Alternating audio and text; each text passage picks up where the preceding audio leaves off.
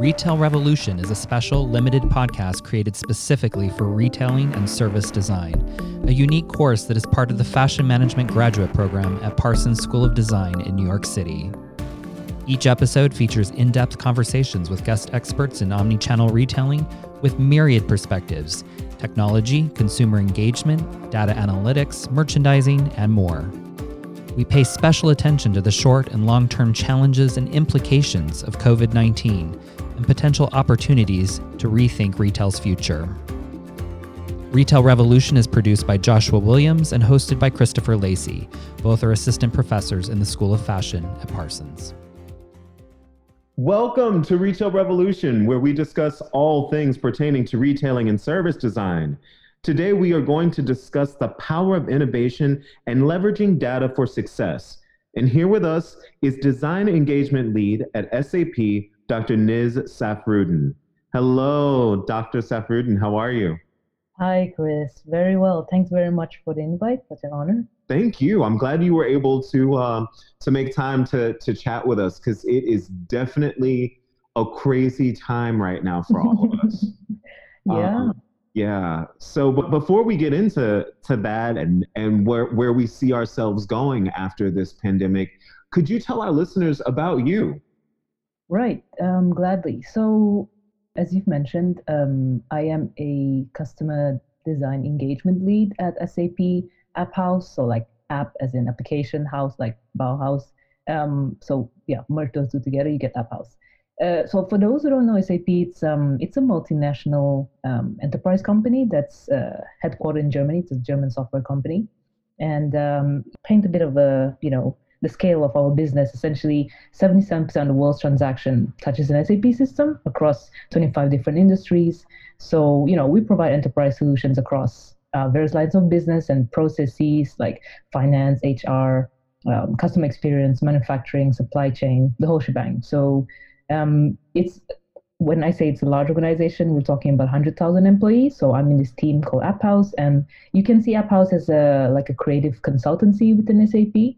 So we take a human-centered approach to innovation, um, really focusing on the end user. So to make sure that the solution actually gets adopted by our customers. Where what I do mainly is that I lead and manage customer engagements. So on the end-to-end innovation journey, um, using cutting-edge technologies like uh, machine learning, artificial intelligence, blockchain, cloud platform, you know, all that good stuff. Oh, now that's exciting. So I want to come and hang out with you one day. you're welcome anytime.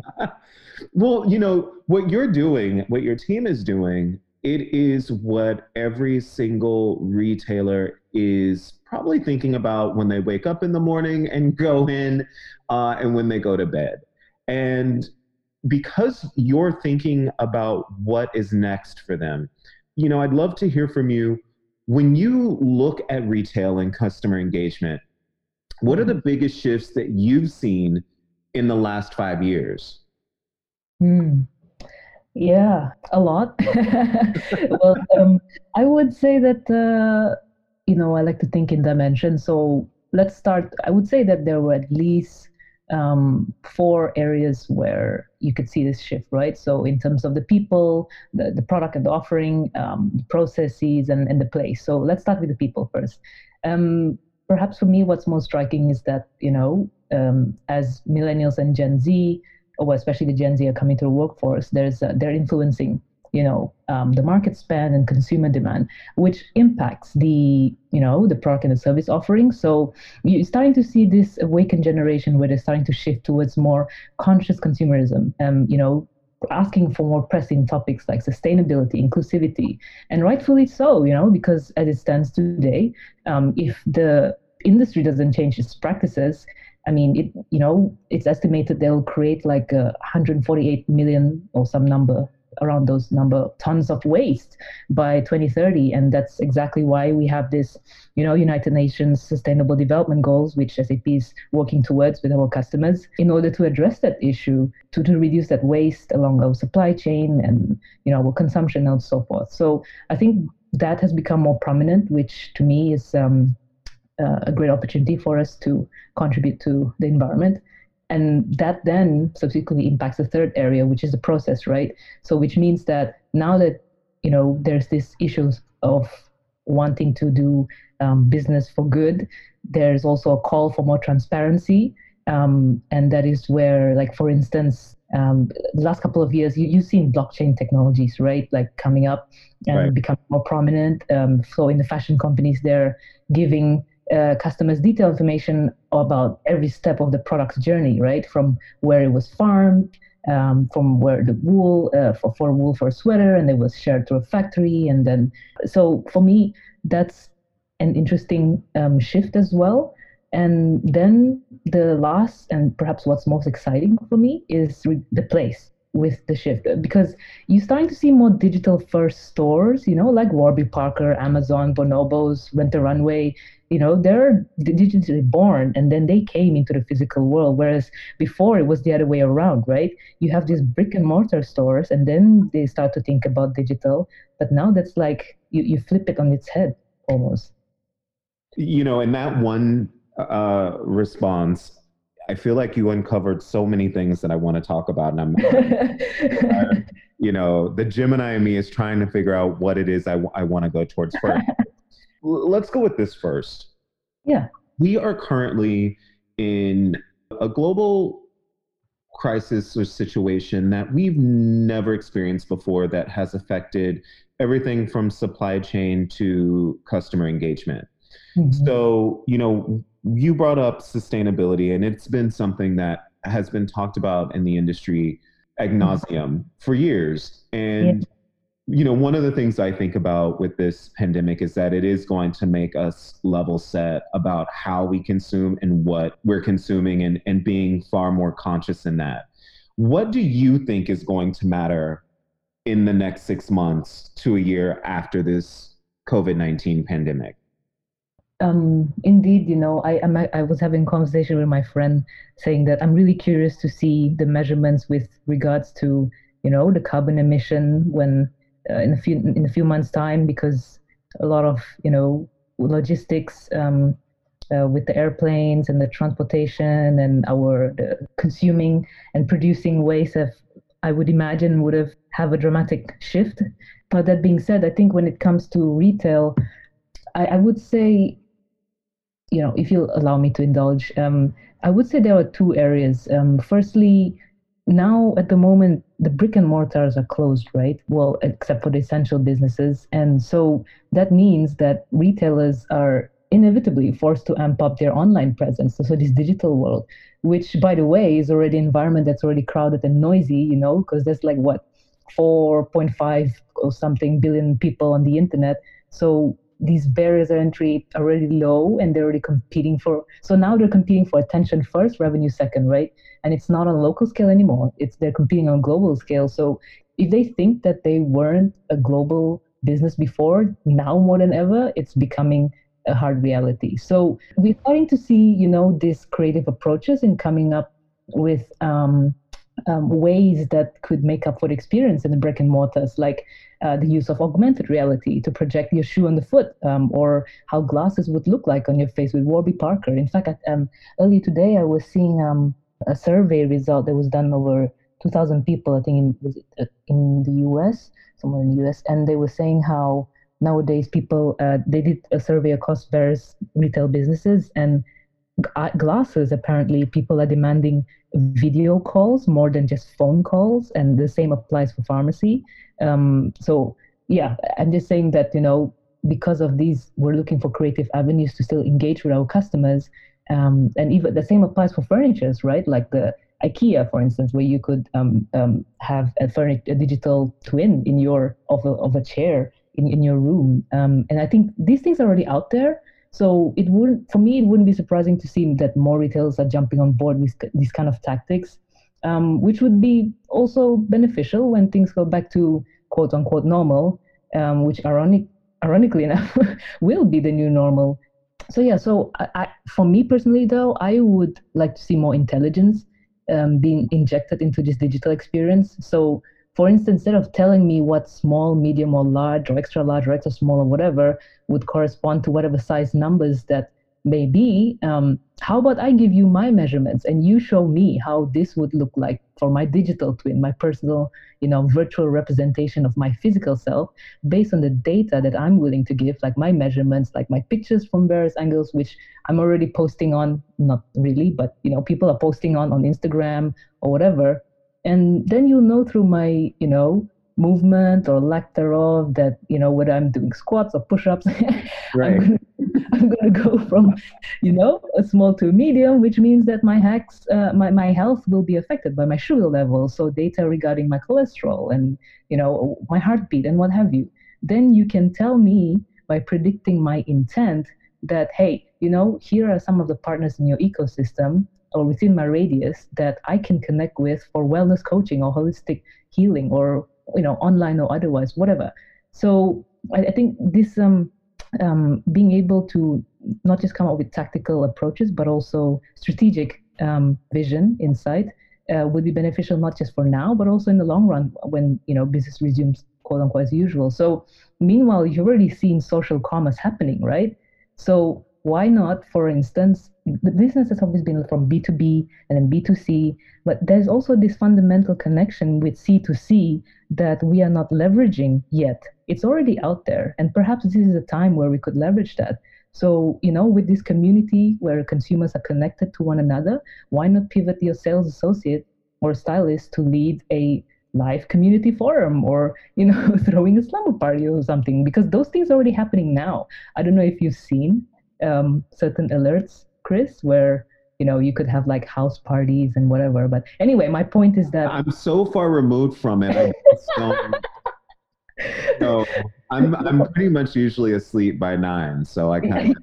Well, actually, this is a morning party that starts at 11. So I think uh, I'll send you a request. But yeah, anyway. about that morning party. I, I'm going to do it. I promise. I do. It's so wonderful. You start off with like a yoga, then you dance a little bit, and you have intention setting. So this whole, you know, I think it's very now where we're more aligned with consciousness. So that comes back to the whole sustainability, inclusivity. Um, and so my point is that brands need to support the community now so that the community can support the brands too, you know, because people don't buy products, people buy brands. So right. this would then be a shift um, from a business model from being that of a just a sheer retailer to a lifestyle brand. I mean, wouldn't that be fabulous? Well, I think what, what you hit on, which which is what I love, and I, I think I, I love this this word that you used, intent. You and I have a connection because we both believe in in and practice the art of meditation and, and being present and understanding what what is your intention when you get up every day what is your intention when you are making a decision yeah. and i think it's important that retailers start to understand how to get into what people's intent is no one really understands why people buy what they buy what their buying pattern is i think that's probably one of the things every retailer's always been trying to figure out since the beginning of time because it's not necessarily always based in functionality. And right. we know that we buy a lot more things from an emotional standpoint yeah. than we would care to admit. When you talk about intent and, and when we think about this crisis we're in right now, and I love that you brought out functionality of clothing. So our mindsets will change. What will our clothing be able to do for us in the future when it comes to will it tell me if I'm about to have a stroke, maybe? Um, how do we integrate technology into our clothing design? Because let's be honest, there's going to be a level of fear when people go back out. And I absolutely believe that we are going to see a great number of people engaging in brick and mortar locations again, yeah. more so than yeah. before. I mean, it, you know, Digital Commerce 360 and Bizrate did a survey of, I think, you know, maybe a thousand and fifty online shoppers mm-hmm. right now. And within this survey, what they found is is that the ordering behavior of 69% of them had not changed, and 20% of them placed a few more orders online. So here we are, and, and granted, it's still the beginning of, of this pandemic, but you know, I think in a lot of people's head, it was like, wow, we're going, we're everyone's really going to start ordering online, and that really mm-hmm. didn't happen in that way, right? So we don't see this big shift of, of tons more people just ordering online. So I, I think there's still something to be said to your point about the social interaction and what is C to C going to look like. Yeah. You know, you and I have talked about and using this word, it's funny. I, you know, I say omni-channel because omni-channel is the word that's used. I, I can already hear you laughing. Yeah, I'm, I'm a bit allergic to this term, but that's just me. And I want, I, yeah, exactly. And I'm bringing this up because I want you to tell me why you're allergic to that term. I mean, you know, there's always this. I mean, from my, you know, my humble opinion, um, omnichannel has never really taken off. I mean, it's I find it to be more of an aspirational dream um, that struggles into manifesting into reality. I mean, you tell me who out there are the prime examples of omnichannel pioneers? Like, you, you know, you can give me a handful of people, but have who have mastered this. Um, probably like in back in the days, it was like Burberry. You know, um, someone comes into the store, they're aware, they engage with their tablet, la da da. But that was like what about a decade ago, um, or so or less.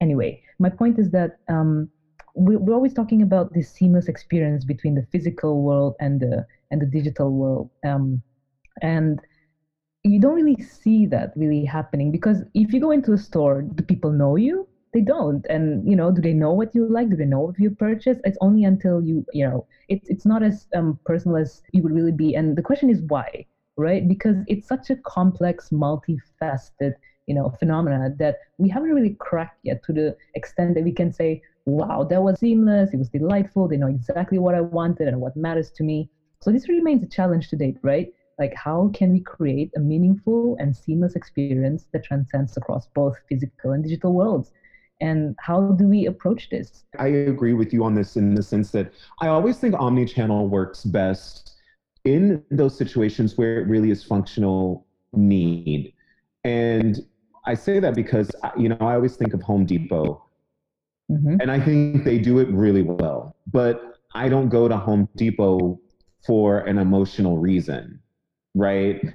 I'm going to Home Depot because they have the goods for me to complete a project that I want to do. So, out of the necessity to complete the project, I go to Home Depot and I can engage with and navigate the store via their mobile device. And they've made the they've made the transaction simple. And I, to your point, where you go, you've gone into a place, no one knows you. Well, the thing is, is that as a society, we we wanted to not be noticed until we were ready to be noticed. Perfect, fair, yeah. I'm done with that. and that that makes it, you know, from a sales associate perspective, that's difficult. From Correct. a retail brand perspective, that's difficult. And and quite frankly, many of us, when we go out and we're shopping, I don't think we know who we are a lot of the time. And so we're consistently going out to be inspired. And it's I mean, how do you aggregate? How do you create an omni-channel experience in that way when when the people you're engaging with they're not exactly sure of what they want? So mm. I agree with you. I mean, yeah, that's the thing, right? Like that's why I say that it's a multifaceted approach. I mean, from a service design perspective, um, you kind of have to, you know, have the as comprehensive picture as you possibly can. So you know to understand who is your audience who are you serving who is the persona um, that you're servicing and providing value for you know what is the pain point of the consumer along their journey. And then you map that with the journey of the businesses. So from the frontline workers serving the customers you know what are their challenges? And for the backstage workers um, what are their barriers for an you know inefficient and effective performance? So you have these and for the supporting processes you know what are challenges there? And chances are there's a lot of manual and siloed operations. Um, and so how can we leverage contemporary technologies that exist today, like like machine learning or, or, or whatever? Then so that's why you need to ask, like, who are we today?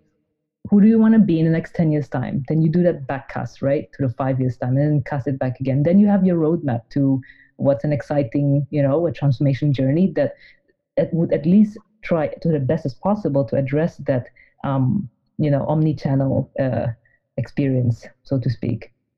Well, I think you know when we when we think about omni-channel and we think of data, mm-hmm. I think the reason sometimes it feels as though the omni-channel experience misses it is because we've only ever looked we, we've always kept data so separate it's either mm-hmm. operational yeah. data or emotional data Mm-hmm. But we we never do a good, great job of of kind of blending both. And I, I want to say you you you and your team, and I think SAP is is right on the forefront of figuring out how operational and emotional data work together.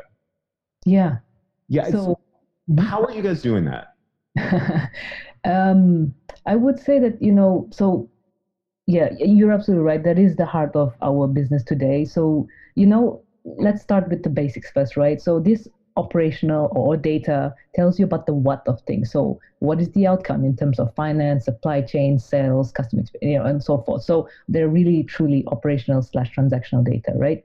Um, but the question is that most organizations don't know is why are they the way that they are? So that's why you have this X data or you know this emotional we call it experience data which gives you insights into the reason why you're getting those results. So from a product perspective from a brand perspective through to the customer and the employee perspective right? Then you have, have this holistic amount of data. And you're absolutely right. A lot of times a lot of companies have siloed data structures anyway which um, impacts that right? And so that's where the concept of this intelligent enterprise comes to play um, where you were leveraging intelligent technologies like machine learning, blockchain, artificial intelligence, you know, analytics, cloud platform integration, and all that good stuff. So I'll give you an example. Um, perhaps one of my favorite cases is the um, intelligent enterprise inspired by Adidas. So you you you know Adidas is really big on personalization. They you know they believe that um, everyone should feel special with the, whatever that they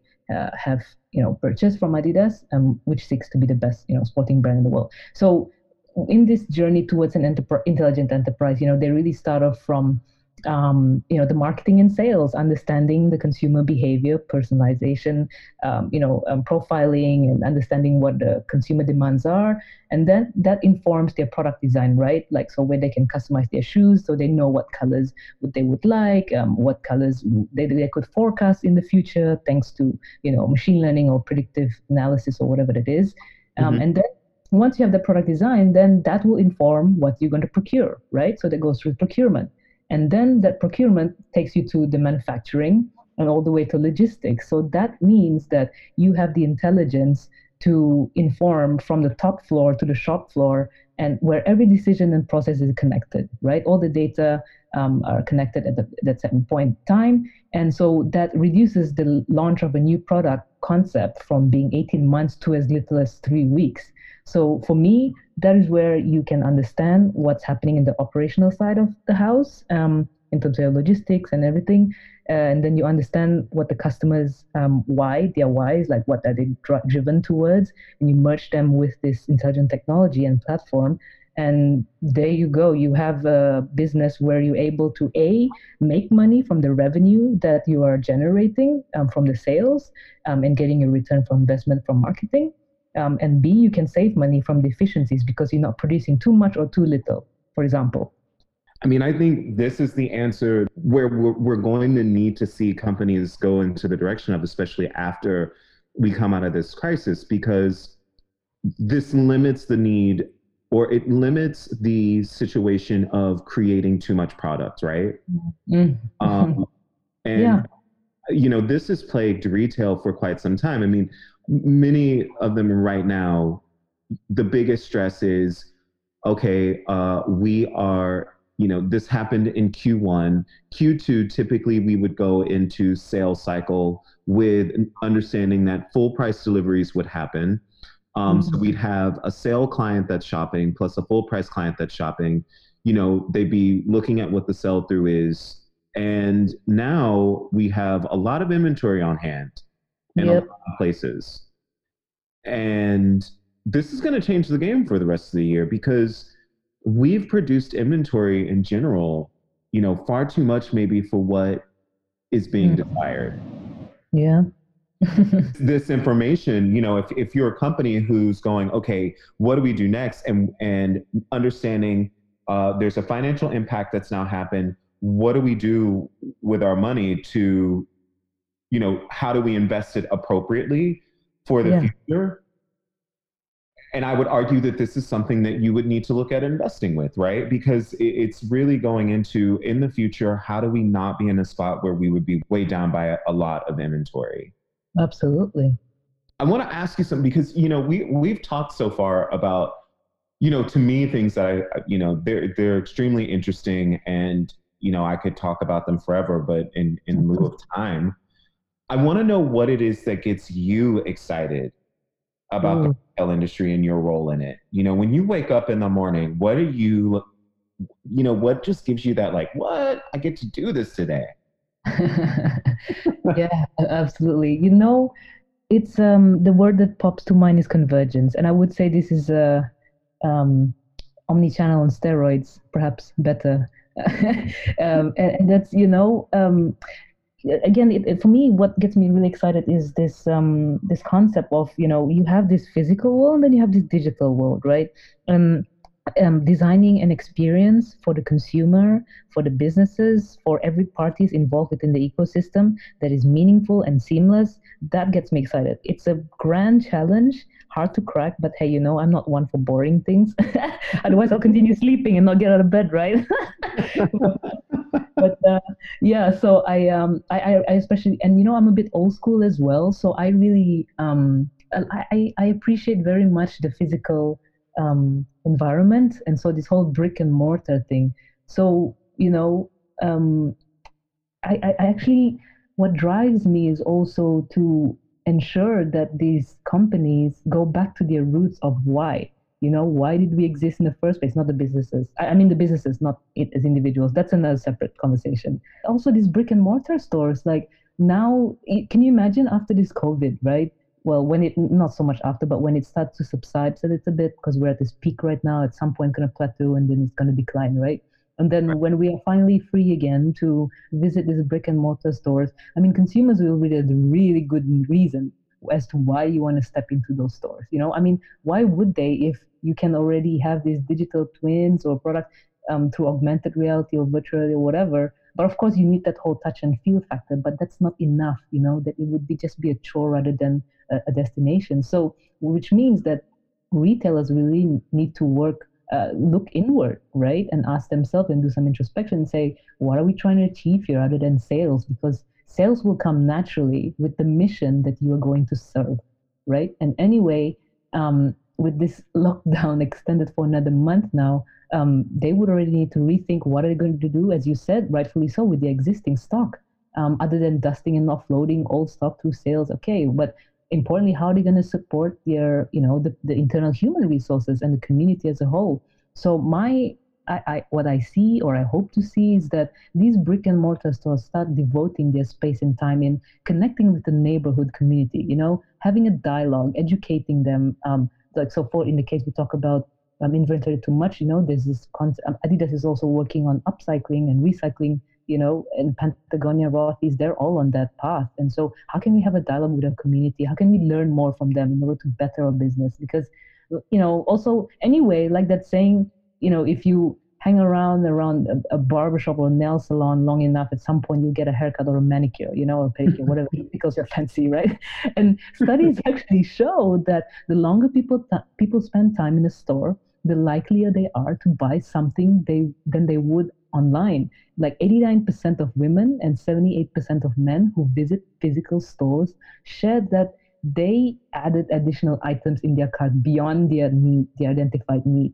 Um, yeah. So you know that's that's why that's so there are many ways where retailers can provide you know you know job for community and still serve a purpose. But this won't work without all these gimmicks though. It has to be real. It has to be authentic. And that is what gets me excited because i really want to help businesses reconnect to their true purpose their true mission and you know and, and, really serve because the, then the revenue sales and all that good stuff will come anyway with technology there you have it everyone from an ex-social scientist. And hippie at heart.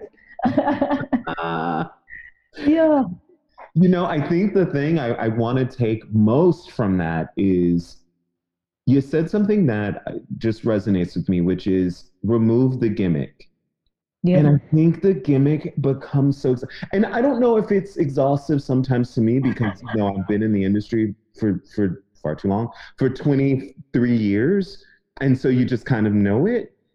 But sometimes yeah. you just want to be like, yeah, I, you know, but why are you doing this? You know, yeah um, I, I think, you know, Brooks Brothers did something that I appreciate. So they, you know, they took three of their factories and uh, turned them into being able to to produce goods for hospitals, um, mm-hmm. medical goods. Now, here's why that it to me it did not feel gimmicky and it didn't feel, you know, mm-hmm. as a way to kind of be at the forefront so that after this people think of Brooks Brothers. They were established in 1818. Um, yeah. And they, they have always said they're the oldest retailer in in America. Their DNA is that they have supported the country in some way by either making uniforms in some way. And so I think for them to do this, it was, well, this is who we are. Yeah. And and we haven't forgotten about who who we are. So we're going to do this because this is what we do.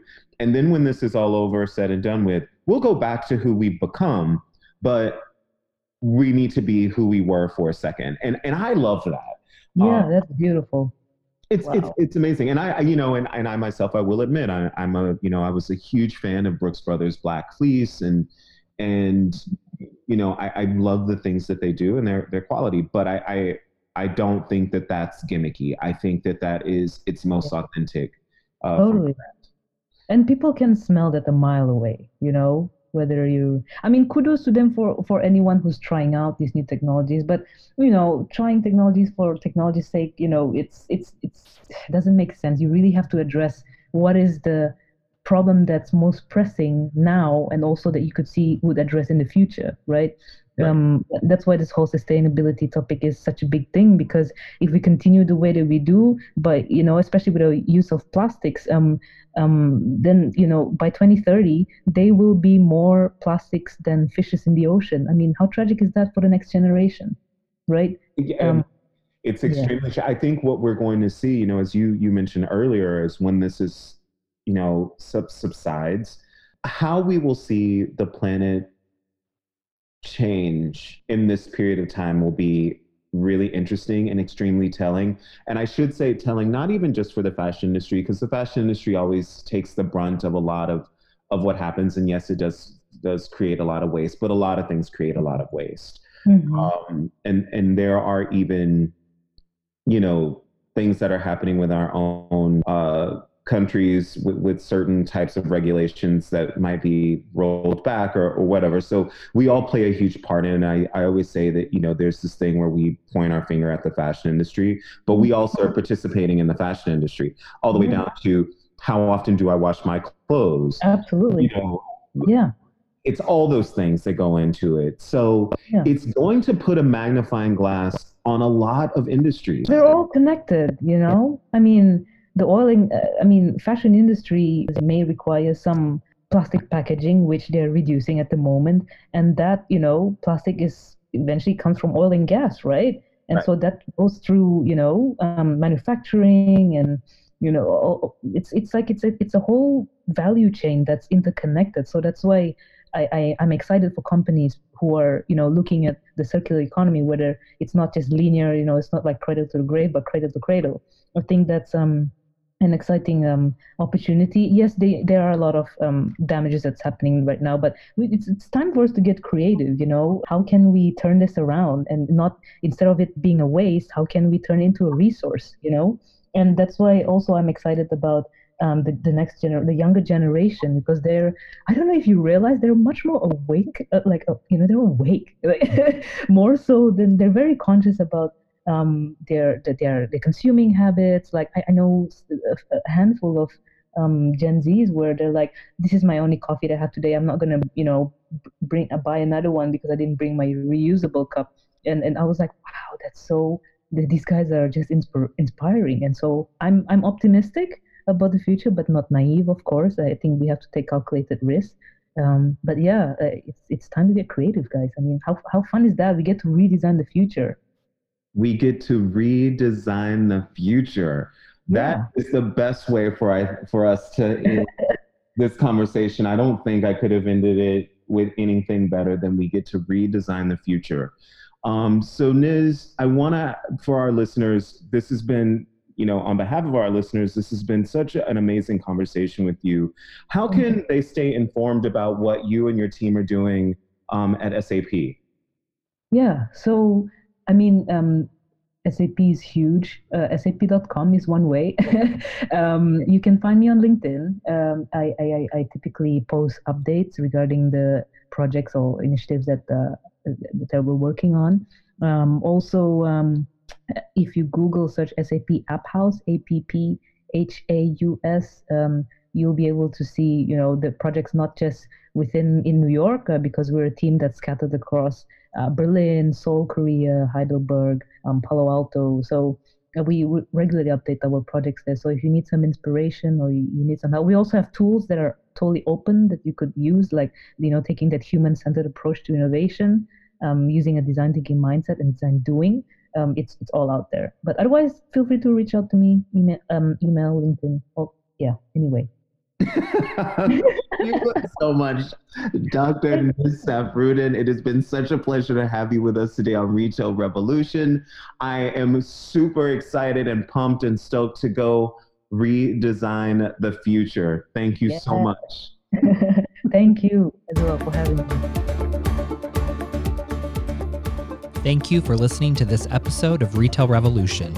A very special thank you to everyone who has helped make this podcast possible our guests, our students, and fellow faculty at Parsons School of Design, especially in such an extraordinary and unprecedented time. Our theme music was composed by Spencer Powell. Be well and stay tuned for our next episode.